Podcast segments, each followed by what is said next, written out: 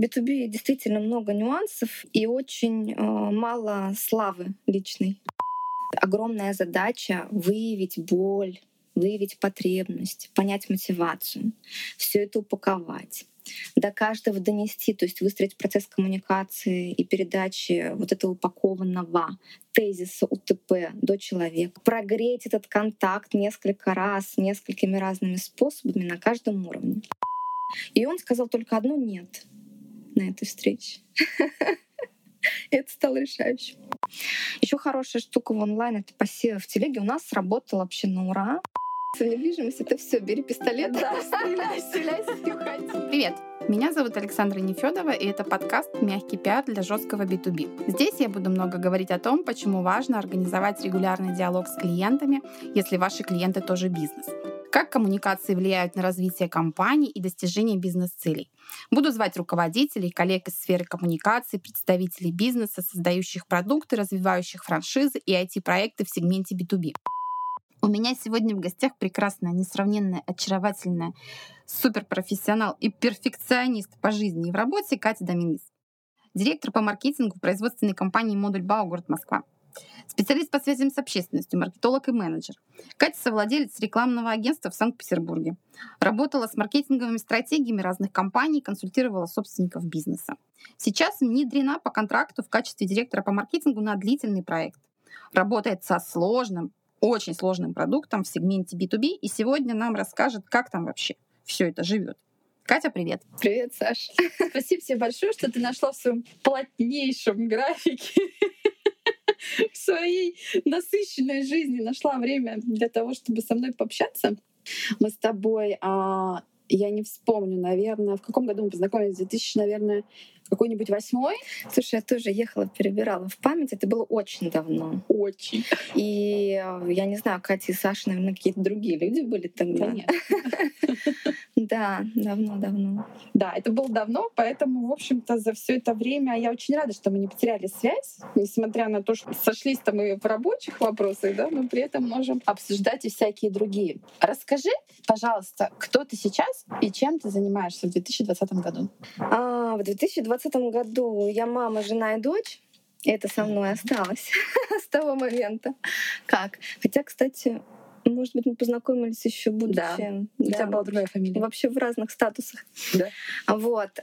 Слушай, сейчас, если говорить про профессиональную часть моей жизни, то я работаю директором по маркетингу. А, я в контракте. Я работаю в московской компании, которая занимается производством модульных конструкций и разных префаб решений, как это сейчас модно и принято говорить на рынке. То есть, в общем-то, а, те юниты и элементы для строительства, которые производятся на заводе и уже в готовом виде на стройку привозятся. То есть я отвечаю за весь блок маркетинговых коммуникаций, а, все, что связано с инструментами, там, реклама, пиар и так далее. Это полностью со мной. Еще, конечно же, часть э, внутренних, внутрикорпоративных коммуникаций — это тоже на мне, потому что у нас в компании подразделения HR нет. Классика жанра. Да. То есть, ну, все, все, все, все, что влезает сумочку, в сумочке остается. Слушай, ну у тебя же такой разный опыт был до этого. А, ты же в разных таких форматах работала, была и наемным сотрудником, и предпринимателем, и сейчас у тебя какая-то такая партнерская история, да, насколько я понимаю. А, как вообще человек э, выбирает такие разные направления. Я просто, как обычно, сужу по себе. Я же вообще такая очень консервативная, там приняла, я же осознанно очень поступала, и вообще я как бы к этому шла, и, в общем, никакой другой работы у меня никогда не было. Я всегда, всегда была про пиар, и больше ни про что. И, для, и ну, я, более того, я проработала там достаточно долго в одной сфере, в одном рынке, и поэтому для меня, честно, я всегда смотрю на людей, которые, ну, так, знаешь, на мой взгляд, с легкостью переходят из сферы в сферу, такой, блин, думаю, нифига себе, ну это же круто вообще, что я такая сижу, знаешь, вот в одном месте. Прилипла. Слушай, на самом деле у меня не было такого широкого диапазона разброса. Я, я закончила пиар, да, у меня специализация связи с общественностью реклама. А, собственно говоря, я и работаю вот в коммуникациях, да. Более того, я тоже шла прям по призванию. Я в девятом классе захотела быть пиарщиком. Еще только-только первый набор тогда был, mm-hmm. да, у нас у нас в городе. Лати, по-моему, первые делали этот набор. И вот поступила, отучилась. А потом поняла, что я пиарщиком не хочу быть вообще никогда. что мне, ты знаешь, ну, какие-то внутри уже я ощущала навыки, которые немножечко про другое. Ну, и а, я пошла в бизнес практически сразу. Ну, бизнесом это назвать сложно. Это был такой первый предпринимательский опыт. Там мы с подругой а, сделали магазин. Это была просто торговля всем, всем для всех э, в таком под девчачьим соусом. Вот. Но, тем не менее, огромный опыт получила вообще, как организовывается продукт, да, с, э, э как вообще его запустить от идеи до провала в 21 год. Ты знаешь, только этим могло закончиться с такой постановкой задач. Вот. Но опыт был просто грандиозный. А потом я немножечко поработала в найме, причем я пришла в найм в рекламное агентство, и мне очень повезло с руководителем. Он э, хорошо мой потенциал увидел, и я очень быстро стала его заместителем. И, собственно говоря, сразу перешла в управление. То есть я в этой экспертности не сидела. Экспертность я развивала потому что мне было интересно там, смотреть э, и погружаться в рекламную аналитику, там что-то почитывать. Ну, в общем-то, весь мой опыт, он такого внутри клиентского сегмента, сегмента обслуживания клиентов рекламного агентства и управления. Вот. И э, после этого опыта я поняла, что часть клиентов хочет работать со мной, когда я ушла из рекламного агентства. Ну, единственным логичным решением было продолжать этих клиентов обслуживать. Ну, там такой был тонкий этический mm-hmm. нюанс, но мне показалось, что мы честно отработали, мы никого ниоткуда не уводили, мы работали только с э, входящим желанием клиента, который, естественно, прикипает к эксперту и работают. Люди работают с людьми. Вот.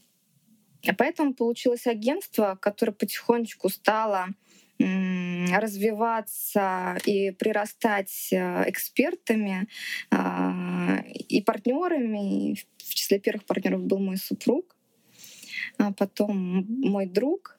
И, в общем-то, с 2008 года по текущий момент компания живет, трансформируется, потому что рынок сложный. И период сейчас вообще очень необычный, новый, какой-то удивительно непредсказуемый, неизвестно, чем все это закончится. Но компания до сих пор существует. А, мне в какой-то момент стало тесно, опять же, в клиентском сервисе. А, я это, наверное, сознательно не ощущала, но стали приходить запросы. Запросы от э, каких-то друзей, коллег, клиентов. Помоги, погрузись, приди в проект, возьми эту задачу, такую комплексную проектную. А вот в какой-то момент появился мой хороший да, мне приятель с очень интересным стартапом, с классным производством. А ты же знаешь, что за идею мы да. Да, да, да. Делаем все. Идейные такие. Да, идейные, идейные. И вот на этом интересе я, ты знаешь, выруливаю до сих пор. Я не знаю, а что было бы со мной, с моим напором, с умением охватить все и вся, если бы не интерес. Слушай, ну интерес это да, это очень такая тонкая материя. А, Ее очень сложно, мне кажется, померить. Ее очень сложно взрастить. Точнее, мне кажется, совсем невозможно. А, и, кстати говоря, я вот это тоже стала понимать, когда стало много набирать большую команду да, в проект а, маркетинговую. И вот я прям, ну, прям видно, если есть у человека интерес, ему интересно то, чем он, чем он занимается, его можно каким-то вещам научить, но как только человеку неинтересно, ты можешь его учить, качать, mm-hmm. платить ему много денег, отправлять его куда-то учиться, постоянно что-то там его подбадривать. И ему вообще глубоко перпендикулярно, он ходит там по каким-то своим причинам и еще считает тебя там какой-нибудь э, не в себе, потому что ты слишком много от него просишь. Слушай, ну есть же такой, да, известный тезис о том, что вообще внутренняя мотивация — это какая-то врожденная способность человека, и можно э, лидеру э, только увидеть ее, поддерживать и трансформировать во что-то, ей управлять. Но если у человека нет вот этого внутреннего качества какого-то, то развить с нуля практически невозможно. Да, это точно. Давай мы будем двигаться к, нашим, к нашей теме. Давай. А, мы говорим про коммуникации. Мы говорим про коммуникации на сложных рынках и в B2B.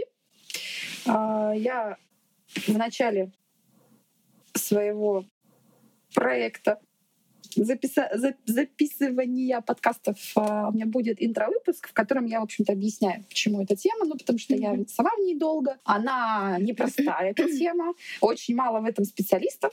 Это все таки мне кажется, как раз-таки про тот интерес и про сложные задачи, которых, а, которые, ну, наверное, можно поискать и так, в истории, но, мне кажется, в B2B там много нюансов.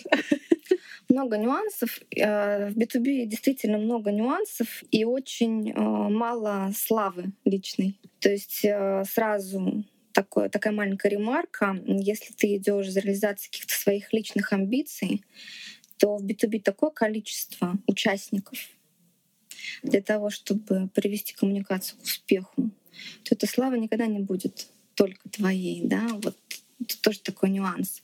В B2C гораздо легче. Сделал, упаковал, вывел, добился успехов, показал, результатами подкрепил, обосновал. И вот тебе медалька, которую ты либо на полочку ставишь, либо на шейку вешаешь, как привык. Mm-hmm. А, слушай, интересная мысль. Давай ее чуть-чуть разовьем. То есть получается, что коммуникации в B2B — это не всегда про экспертизу коммуникатора это всегда не про экспертизу коммуникатора. Угу, а, коммуникация в B2B, ну, я сразу буду проводить параллели со своим а, продуктом, потому что утверждать Конечно. за, за все, да, это так совсем неверно. А, слушай, ну смотри, очень простая история. У нас сложный продукт и сложный рынок первая сложность, там сложности вообще вагон, но первая сложность, что наш продукт не конкурирует ни с одним другим продуктом, он конкурирует с той технологией, которая есть сейчас. То есть это такой продукт, который конкурирует с субститутом. Да, то есть вот люди строили квартиры и строят люди, девелоперы строят э, квартиры с отделкой, строят они, как мы это называем, традиционным строительным способом.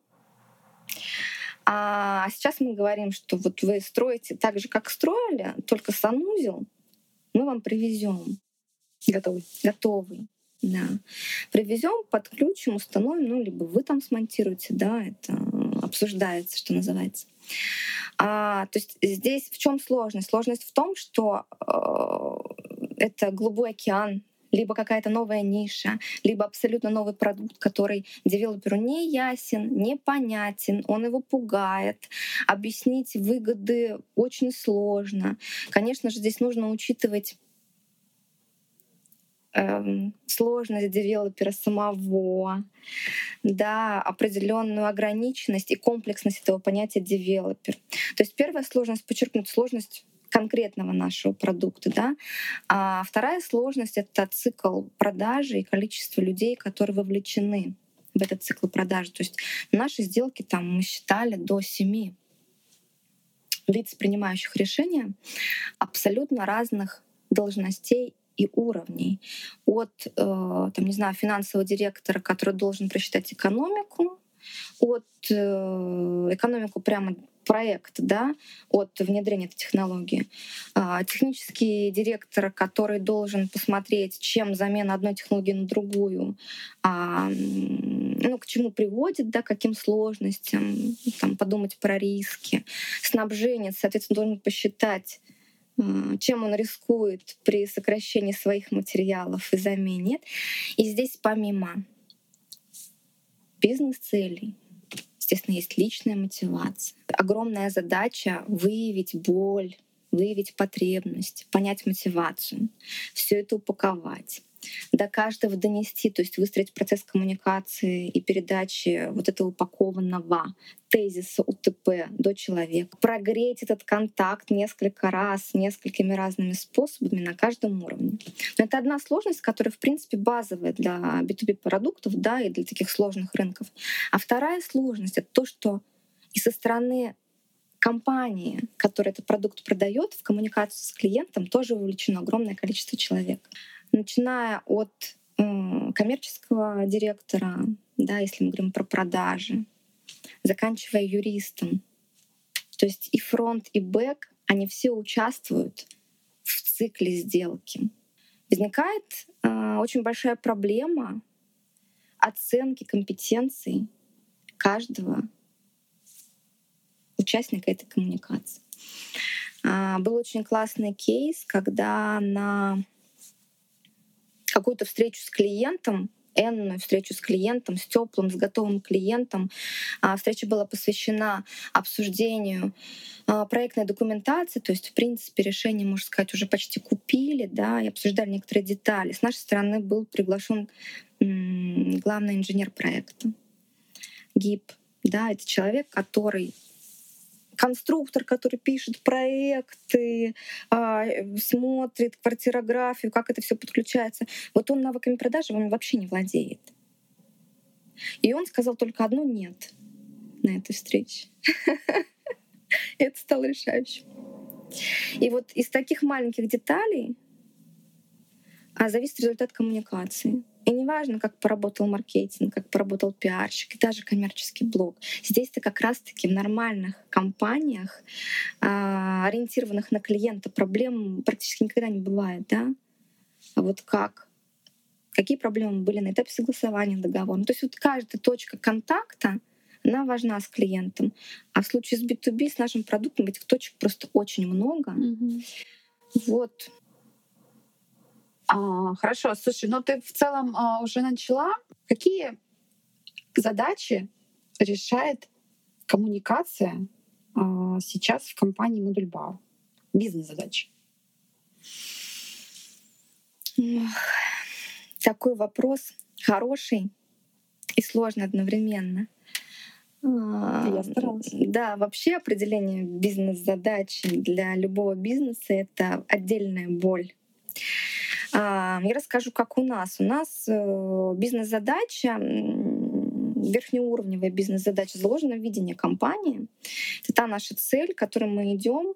Видео у нас написано до 2025 года. Вот на эту глобальную пятилетку на эти цели ставились до пандемийного времени. Сейчас у топ-менеджмента стоит задача актуализации. Я думаю, что мы чуть пере пересмотрим стратегию, может быть, что-то скорректируем, но глобально цели останутся прежние. Это 70% рынка, а рынка причем сантехнических модулей. А здесь повторюсь, что мы не конкурируем с каким-то аналогичным продуктом. Значит, что мы должны 70% рынка квартир с отделкой покрыть нашим продуктом. И 6 новых продуктов эти продукты описаны, я пока не могу рассказывать, что это, да, но вот бизнес-задачи э, звучат так. Теперь к вопросу, как коммуникация, да, и какие задачи решает коммуникация. У нас а, практически не практически 90% всех входящих обращений, всех запросов по продукту — это результат коммуникации. Разных. Маркетинговых. Маркетинговых, да. И это меня очень радует. А, но, с другой стороны, это очевидно, потому что продукт настолько сложный, что даже если рассматривать личную продажу а, акционеров компании, либо коммерческого директора и там, каких-то менеджеров по продажам, то с первого контакта ты практически ничего не добиваешься, кроме того, что ты доносишь название бренда и название продукта и удивляешь не знающего человека тем, что технология есть. Все. Все остальное, дальнейший, прогрев, касание, эм, декомпозиция этого УТП — это результаты задачи коммуникации. Как ты это меряешь? А... Как меряется вообще результат? Саш, ну ты прям это Я не в бровь, не в бровь. Я же стараюсь, понимаешь, подготовки вопросов. Ну, смотри, сейчас буквально а, один момент. Я почему эти вопросы задаю? Они реально сложные. И а, очень редко про них задумываются. Но редко. есть же люди думающие, понимаешь? Я вот хочу, зову, зову к себе людей думающих, да, которые могут, знаешь, свои мысли а, упаковать и, возможно, а, создать ну, некий инсайт э, для других э, участников да, разных бизнесов и процессов, чтобы они просто хотя бы подумали про это. Ну, не обязательно там, да, там, сказать, там, хорошо это или плохо, есть у меня это или нет, а просто, чтобы хотя бы а, люди и бизнесмены, топ-менеджмент и вообще участники разных рынков mm-hmm. на, нач, начали задумываться о том, что а, да. Слушай, это удивительно. Я не думала, правда. А, я смирилась уже с розовыми очками, которые мне носить. А, видимо, до конца своих дней я только, надеюсь, буду оправки подороже выбирать. Да, с возрастом, но цвет останется тот же. Я правда думала, что в крупных компаниях, чем сложнее продукт, даже в IT-компаниях я сейчас понимаю, все сталкиваюсь с тем, что понятие аналитика, она существует только где-то на уровне своего продукта, а на уровне процессов нет. А, у нас в компании э, тоже с этим сложности. Но, тем не менее, э, у нас есть база для того, чтобы спустя, там, не знаю, еще полгода мы бы смогли с уверенностью на каждом этапе нашей сделки смотреть и мониторить конверсионные показатели. У нас э, уже полтора года стоит система сквозной аналитики QMagic. Это я сделала сразу, как только пришла в компанию. А, естественно, у нас есть система подменных номеров. Мы отслеживаем конверсию по лидам с разных источников, по разным номерам. Мы видим, откуда пришел звонок, откуда пришла заявка, с какой лид-формы она упала а, с какого источника, все это анализируем. Но проблема в том, что у нас в компании еще пока нет э, работающего инструмента, очень важного для продаж, CRM под названием.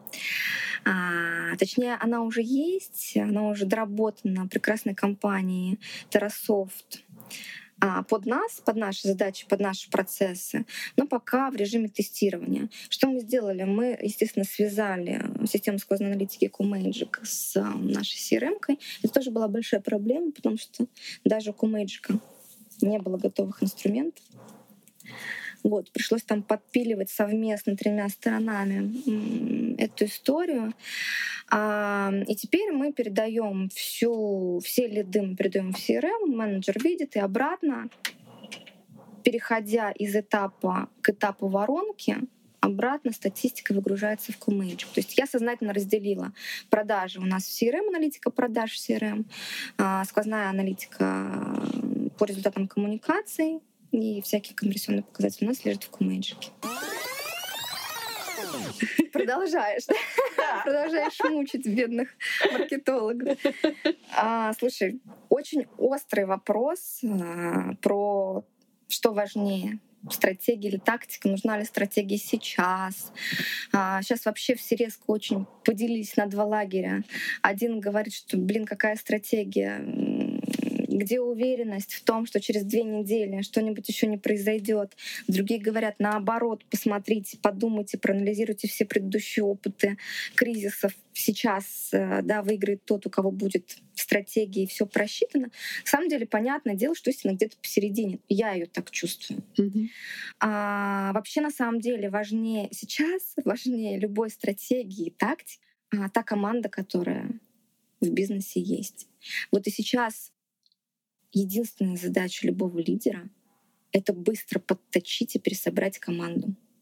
И это прям важнее любой антикризисной стратегии, какого-то плана, э, не знаю, там сценарий на случай второй волны, третьей или там еще какого-нибудь съеденного суриката. Вот люди на позиции ключевых сотрудников, которые обладают нужными для компании ключевыми компетенциями, потому что эти ключевые компетенции, они для разной компании разные, да, и понятно, что они должны проистекать из ценностей, да, там ценности из миссии, и вот этот вот правильный ход и развитие событий. Но самое главное, что эти люди должны обладать способностью и умением быстро принимать решения, это одна из ключевых компетенций, на мой взгляд. Их на самом деле немного. А, второй момент — системное мышление и способность а, осознавать последовательность событий в зависимости от принятого решения.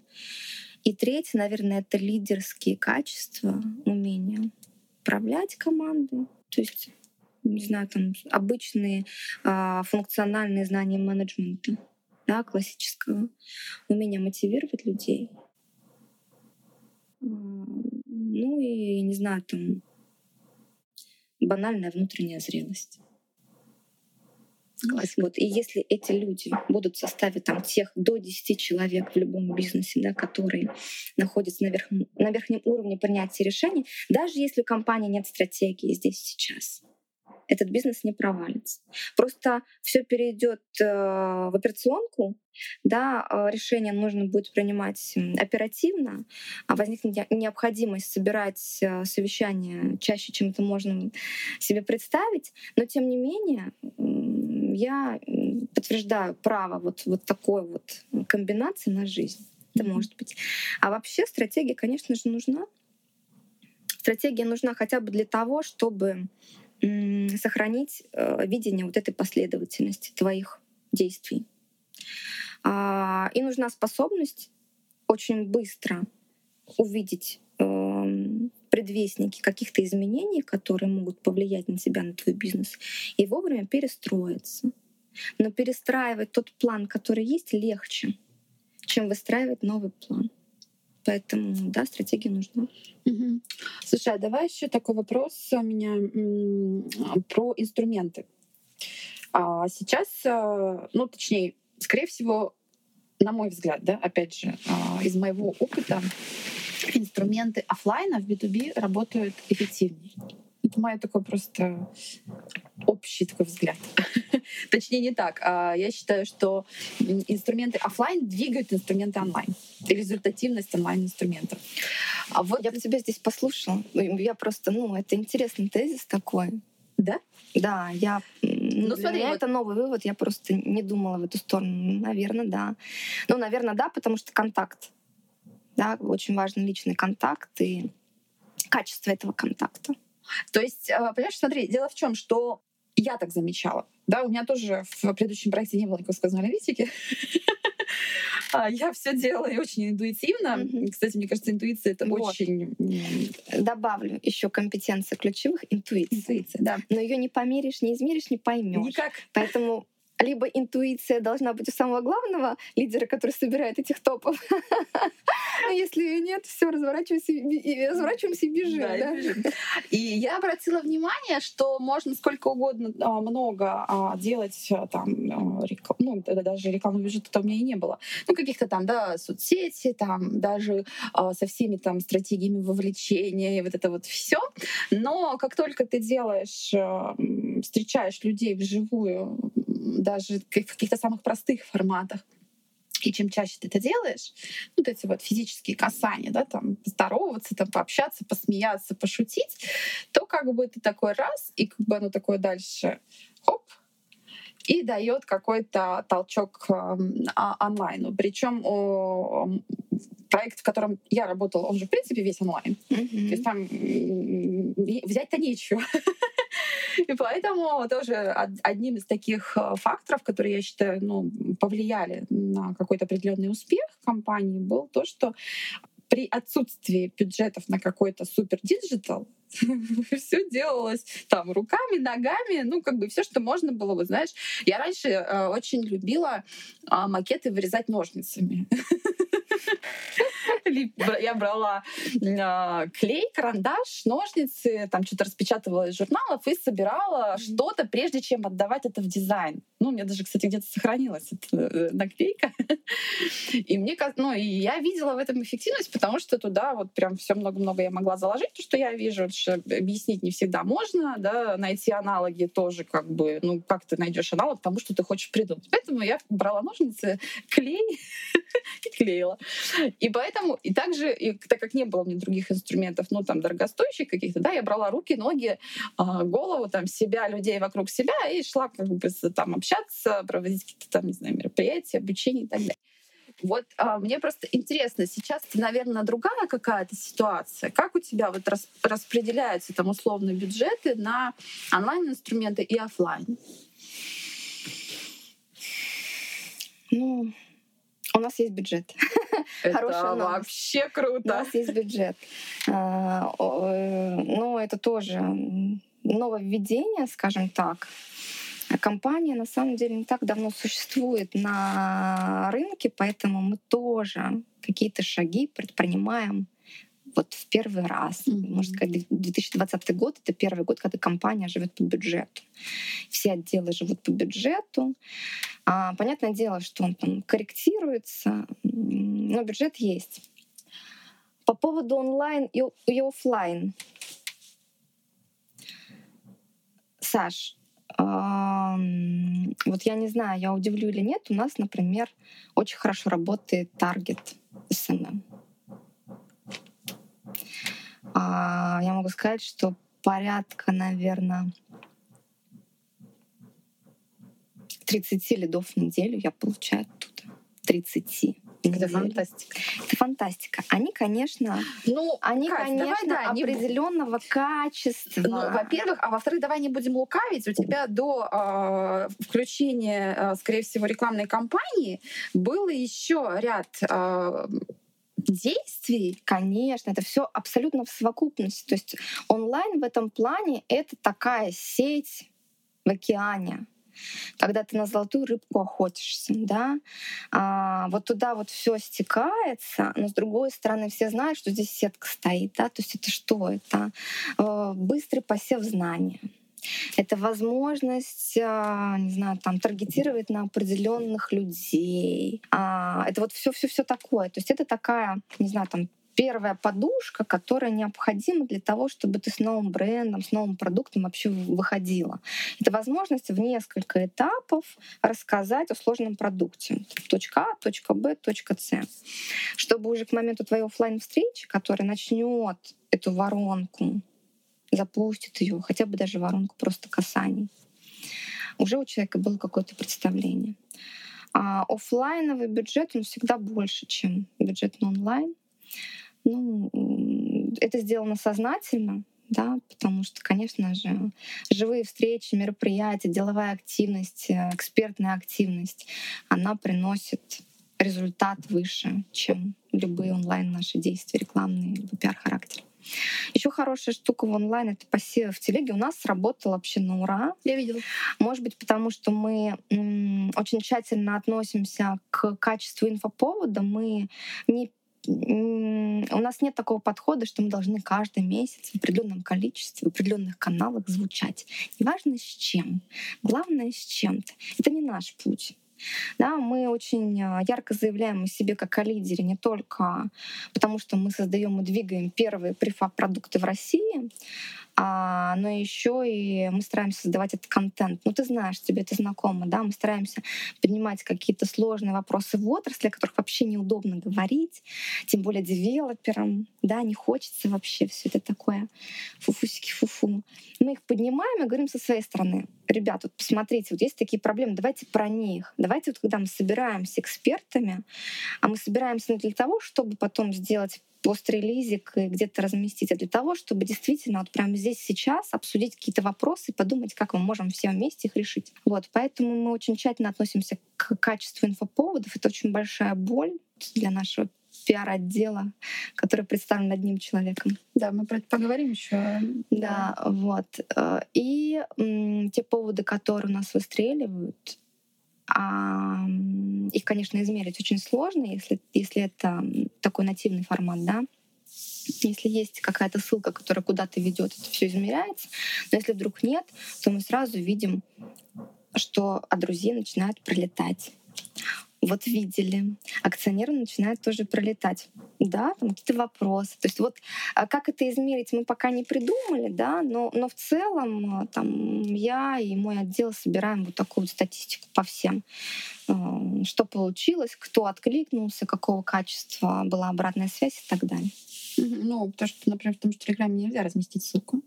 Где? В Телеграм-канале. Ну почему? Мы размещаем ссылку на статью, у нас... Но в том, по-моему, материале, который я видела, там ничего не, там да. было только название. Да, да, да. Ну, то есть у нас есть, да, у нас есть там серия каких-то нативных публикаций, да. а там вот, там, знаете, там компания Мудельбау, то-то, то-то, то-то, то-то да. подняла, обострила, mm-hmm. заострила. А есть, когда мы э, выводим какой-то экспертный контент в статью там на каком-то уважаемом источнике, mm-hmm. э, то мы коротко даем ссылку обзорную для тех, кто хочет подробнее узнать. Хорошо, а теперь про ресурсы. Про ресурсы. Про ресурсы и про то, а, кто, сколько и за сколько у тебя вообще. Ну, понятно, что цифры можно говорить, можешь не говорить. Компания там, наверное, с определенным оборотом. Если эта информация публична, можешь а, ее озвучить. Если не публично, то как бы не, не надо. А, соответственно, ну, мы уже поняли, что это инновация, что это сложный рынок, что это очень сложный продукт, да, и технологически и еще и сфера недвижимости, и тем более недвижимая. Недвижимая, да, все мы про это знаем. Да, инновация в недвижимости — это все. Бери пистолет, да, стреляй, стреляй и уходи в другое место работать. Да, но при этом а, ты достаточно успешно все это делаешь. Какими ресурсами? Я знаю, что ты это вырежешь. С ресурсами Слушай, ну, Саш, какими ресурсами, да? Ну вот смеюсь я не просто так, а, потому что это производственно-строительная компания. Вот э, вдумайся во всю боль, которая в этом словосочетании имеется. Производственная и строительная. А вот для производственно-строительной компании маркетинг — это что-то где-то непонятно зачем, непонятно что, непонятно как, который, да, участвует в совещаниях, да, на внутреннем канале какие-то постики выходят с фотографиями. Да, бывают корпоративы. Но вот это вот что-то такое, да, да, да что-то такое. Вот так вот было. И когда я пришла в компанию, и там, что же скрывать, там первый период моей работы был какой-то определенный скепсис, конечно же. А, вот. А, и отсюда проблема с тем, что, а, скажем так, согласовать э, нового продажника гораздо легче, чем согласовать сотрудника в отдел маркетинга и пиар. Просто потому, что все равно есть ориентация на продажи. Как бы мы ни говорили, не били себя в грудь, что мы клиент-ориентированная компания, когда бизнес, тем более B2B бизнес, а начнет ориентироваться на клиента, я, наверное, буду уже где-нибудь большую кубинскую сигарету курить окружении внуков. Да, то есть все равно мы понимаем, это продажи, ориентация на это. У меня сейчас в отделе два человека, один из них я. А, я просто, да, помню, что был вроде один. Да, один из них я. И у меня есть, есть еще прекрасный пиар-менеджер, а, девочка, которая мне во всем помогает. И здесь еще нужно отметить, что я физически нахожусь в Санкт-Петербурге 50% времени она находится 100% времени в Москве. И в связи с этим задач-то очень много, как ты понимаешь, их овер много. А есть очень разветвленная система подрядчиков многочисленных, которые закрывают разные потребности. То есть у нас контекстная реклама на подрядчике одно, у нас SMM и контент и таргет на подрядчиках, YouTube на подрядчиках. А у нас есть подрядчик по усилению пиар-блока. Те, кто делают нам публикации такие тяжелые, провокационные, которые нас ведут в джар и так далее. Что еще? Ну, у компании еще есть прекрасный подрядчик. Это рекламная группа «Сова», которая закрывает огромное, не знаю, огромное количество. То есть весь дизайн делают ребята а, там, не знаю, печать, полиграфии, сувенирной продукции, то, что можно сделать в Санкт-Петербурге выгоднее делать в Петербурге, делает тоже сама. Наверное, я еще кого-то забыла вот так вот положа руку на сердце. Mm-hmm. А здесь есть сложность в том, что количество людей, количество подрядчиков увеличивает количество геморроя, mm-hmm. количество сложностей. А, приходится контролировать, приходится управлять, приходится тратить время на то, чтобы адаптировать и погрузить. То есть фактически это сотрудники, да, потому что ты ну, не можешь подрядчику поставить задачу в формате «надо сделать то-то и то», мне нужно, чтобы он врубился в продукт, в сложности, в возражения и так далее и тому подобное. Как ты их выбираешь? Только рекомендации. Угу. Слушай, у меня есть один подрядчик по фото и видеосъемке, абсолютно случайный. Это вот когда мне нужно было через 4 часа сделать ролик, да, вот это вот все как мы любим. И я набрала в Яндексе, и первое, кто вышел, я щелкнула, позвонила, и ребята мне сделали прекрасный ролик. И мы вот с тех пор работаем по фото-видеосъемке с ними. Mm-hmm. Но это, скажем так, это такой риск, который был ну, неизбежен, потому что времени на принятие решения поиск было мало. Я понимала, что цена ошибки не очень велика, и вот. А, скажи мне, пожалуйста, с подрядчиками мне понятно, с людьми внутри понятно. Давай еще про коммуникационную все-таки стратегию. Ты скажешь, что есть стратегия бизнеса, есть коммуникационная стратегия? Коммуникационная стратегия, она же маркетинговая стратегия. Ну, как бы, давай так маркетинговая все-таки и коммуникационная это разные стратегии. Mm-hmm. Да? У нас, а, ну, я скажу, что я не эксперт в коммуникациях, я все-таки руководитель mm-hmm. и больше даже маркетолог, mm-hmm. нежели вот прям да, пиар-специалист, эксперт. И когда у нас появится сильный директор коммуникационного блока, наверное, и появится коммуникационная стратегия именно вот по коммуникациям. Пока я руководствуюсь своей интуицией, пониманием и разделением бизнес-стратегии тех целевых параметров, которые мне нужно. Вот они у меня стоят, маячат, и они декомпозированы с пяти лет на конкретные года, да, и более мелкие периоды. А, ну и маркетинг маркетинговая стратегия тоже, она, честно говоря, у меня в голове. И мы э, каждый раз а, сталкиваемся с необходимостью взять ее и написать, и формализовать. Но я понимаю, что у нас в отделе два человека. У меня прямой контакт с акционером. И эту задачу формализации того, носитель чего я являюсь, я откладываю, потому что есть определенный перегруз. Правильно, неправильно, ну, как есть. Но все равно к этому докатимся. У нас сейчас маячит вопрос получения МСО, и нам нужно будет, конечно, формализовать все наши такие бизнес-посылы. Но вот когда докатимся, тогда докатимся. Как ты будешь искать директора по коммуникациям? Кто это будет? Какой это будет человек? Не знаю. Не думала. Да, не думала. Наверное, это будет зависеть от того, а, какая будет в моменте ситуация в компании. Сейчас очень много, вот эта вот точка бифуркации есть определенно, очень много векторов развития. А, слушай, весь бизнес штормит, да, все сейчас пытаются определиться, куда им пойти. Мы тоже, мы, несмотря на все наши пандемийные дела, смотрим в ВЭТ, делаем ВЭТ, работаем в ВЭТ. А у нас есть подписанный договор с представителем по Скандинавии. А, и очень большие надежды через Скандинавию зайти на весь европейский рынок. Все долго, все очень медленно. Вот, у нас есть определенные усилия в сторону Германии. То есть мы туда тоже смотрим. А, поэтому какой будет директор по коммуникациям, будет зависеть от того, вектор и фокус внимания в какой стороне будет. Если это будет больше такая стратегическая вот деятельность, наверное, там нужен будет человек, который знает за международную коммуникацию, который понимает, естественно, в строительстве, в девелопменте, либо, спос- либо из около смежных каких-то вещей и вариантов. А, вот. Ну вот, наверное, как-то так. Знаешь, что ты сейчас заикнулась про а, твою ком- прямую коммуникацию с акционерами.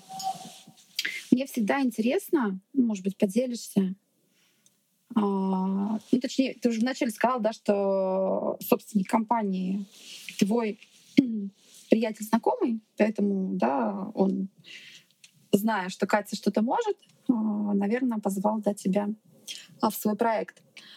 Как ты считаешь, вообще, в принципе, как собственники выбирают людей, которые будут их выводить публично, ну, их и их компанию? Есть у них какие-то мысли по этому поводу? Ну, там осознанные, неосознанные, не знаю, эмоциональные, рациональные. Хороший вопрос, Саш. Давай подумаем на эту тему прямо сейчас. Что мне помогает? Давай я так начну отвечать. Что мне помогает а, показывать стабильный результат в коммуникации с тем человеком, который сейчас возглавляет компанию. Единство взглядов а, и одна плоскость координат. Знаешь, вот если взять, не знаю, там две каких-то самых главных ценности, пускай они будут жизненные, бизнесовые ценности, их разложить, то наши точки окажутся в одном квадратике. Это очень важно, потому что это не про дружбу, да, это же, не знаю, там не про близость а муж с женой, вот это вот все не про ты такой же, как и я. Это про то, что мы принимаем решение, мы оцениваем ситуацию, руководствуясь одинаковыми критериями. Мгм. Вот это очень важно. Я думаю, что и а, можно перевернуть эту ситуацию и для акционера тоже. А, если я вижу и понимаю и уверена в том, что в случае, если я буду вне доступа, этот человек примет решение, оно будет да, оно будет принято в соответствии с текущими критериями, которые я разделяю, значит, я буду доверять этому человеку свою компанию, себя, свой имидж, свой бизнес, свой проект. А, Мы с тобой разговаривали, ну, тоже здесь насколько можно, да, и сможешь ты про это говорить.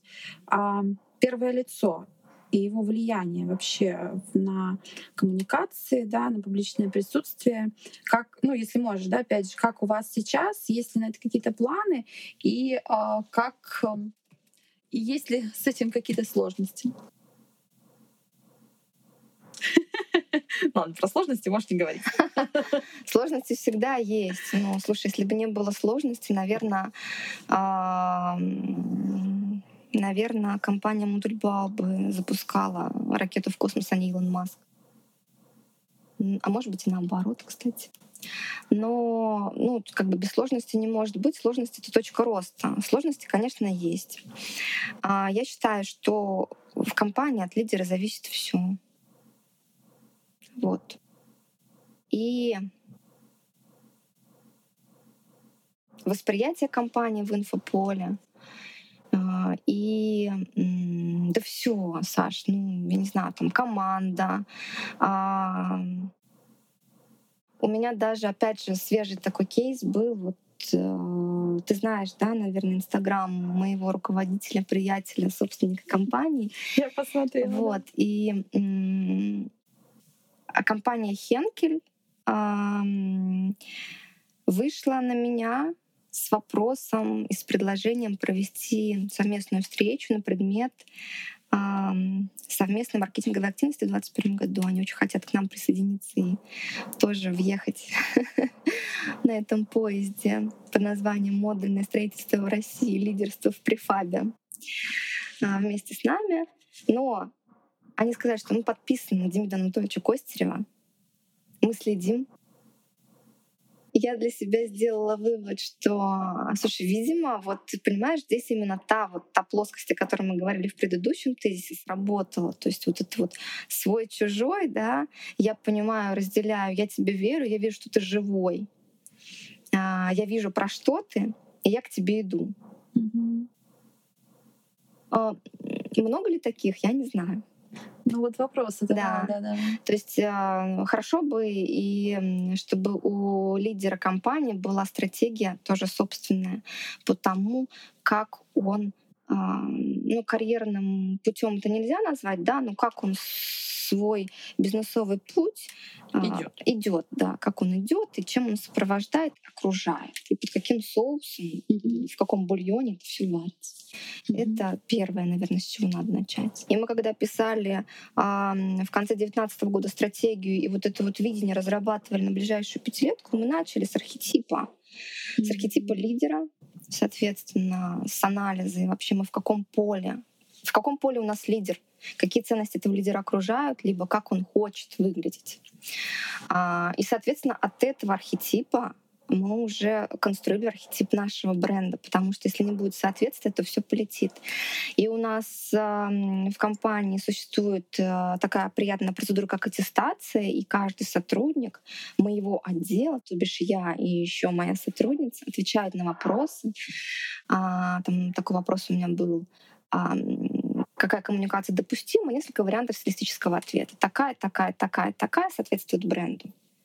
И это тоже вот про это, да, что можно, какие границы допустимы. Плюс есть еще, конечно, такие, не знаю, системные ограничения, там что-то можно говорить, что-то является коммерческой тайной, какие-то структурные моменты, да, вот юридического плана.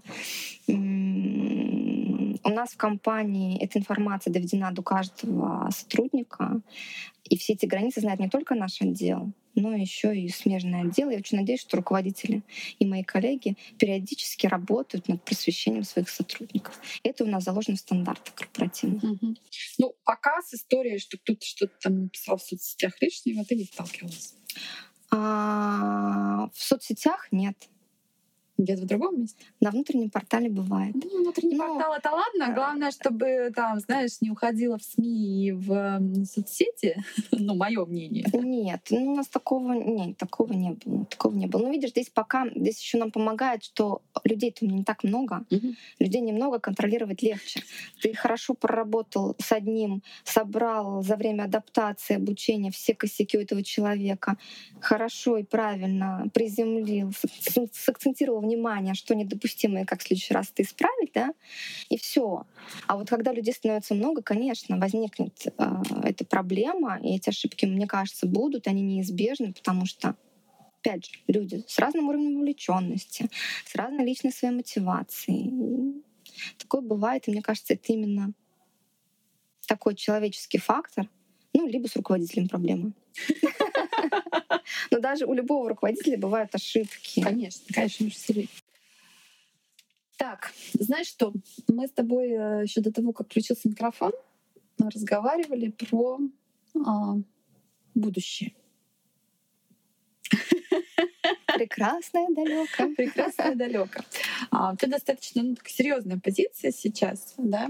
Там без названий и вообще, ну, может быть, даже без какой-то конкретики, ну, то есть насколько позволительно как ты считаешь, куда э, может двигаться дальше человек, который, в общем-то, э, ну, на мой взгляд, э, классно, в классной компании с интересным проектом, э, э, есть коннект, да, с прямым, ну, точнее, с ЛПРами, да, и собственниками. В общем, тебе есть вообще куда дальше двигаться? Или тебе здесь норм?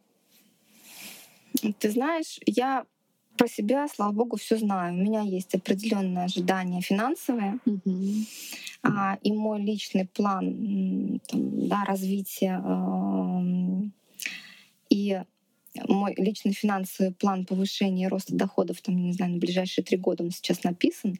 Вот совсем недавно был актуализирован, скажем так. Вот. И есть еще, наверное, мои амбиции вне денег в плане чем бы я хотела заниматься. Мгм. А, Я еще раз подчеркну, я не эксперт. Я не хочу быть экспертом ни в одной области. Я хочу за управление. Я хочу а, влиять всего лишь, да, и управлять людьми. И мой фокус внимания сейчас лежит в плане ам, того, что я присматриваю некоторые учебные программы для того, чтобы прокачать себя как директор по большим трансформациям в бизнесе, Мгм. а, CBDO назовем так, эту должность. Или там Да, Алена Владимирская сейчас много про это пишет. Позиции, да? Нет, слушай, не читаю. Не читаю, но у меня есть подруга, классная HR, которая мне периодически скрины присылает. Вот. Я даже нашла одну программу, и в целом она меня убедила. Я упаковку ее купила, а значит, профвыгорание. Мгм. Оно имеет место быть. У меня тоже проблема с выбором Да, да, да, да, да. Есть, и ну, это на самом деле так неправильно, потому что этот барьер, он может быть, ну, он, он, он скажем так, вот, вот этот барьер и наша оценка работы другого человека и другой структуры не всегда говорит про качество Мгм. ниже. Но, тем не менее, да, есть такое. Вот. И я бы хотела видеть себя э, по-прежнему в проектной работе. Сейчас не вижу себя в какой-то карьере внутри какой-то компании надолго, либо в той компании, которая, которой будет интересно использовать меня в проектной работе в разных направлениях. То есть вот такой бэкграунд, наверное. Мне интересно еще про антикризисные какие-то вещи, про глубокие трансформационные процессы внутри компаний по разным направлениям. Круто. Читаю Владимирскую, она Мгм. правда сейчас ну, пишет про, ну не то, что прям сильно много, но ну, ты же знаешь, ну, если не следишь э, за стилем ее написания, ее так иногда сложновато читать, а она экспертизу выдает такими, знаешь, э, какими-то фразочками. То есть, ну, если тебе надо, ты увидишь. Да, вот, ну, там, слова, там, смыслы. Но вот если так просто читать, то как бы нет. Мгм.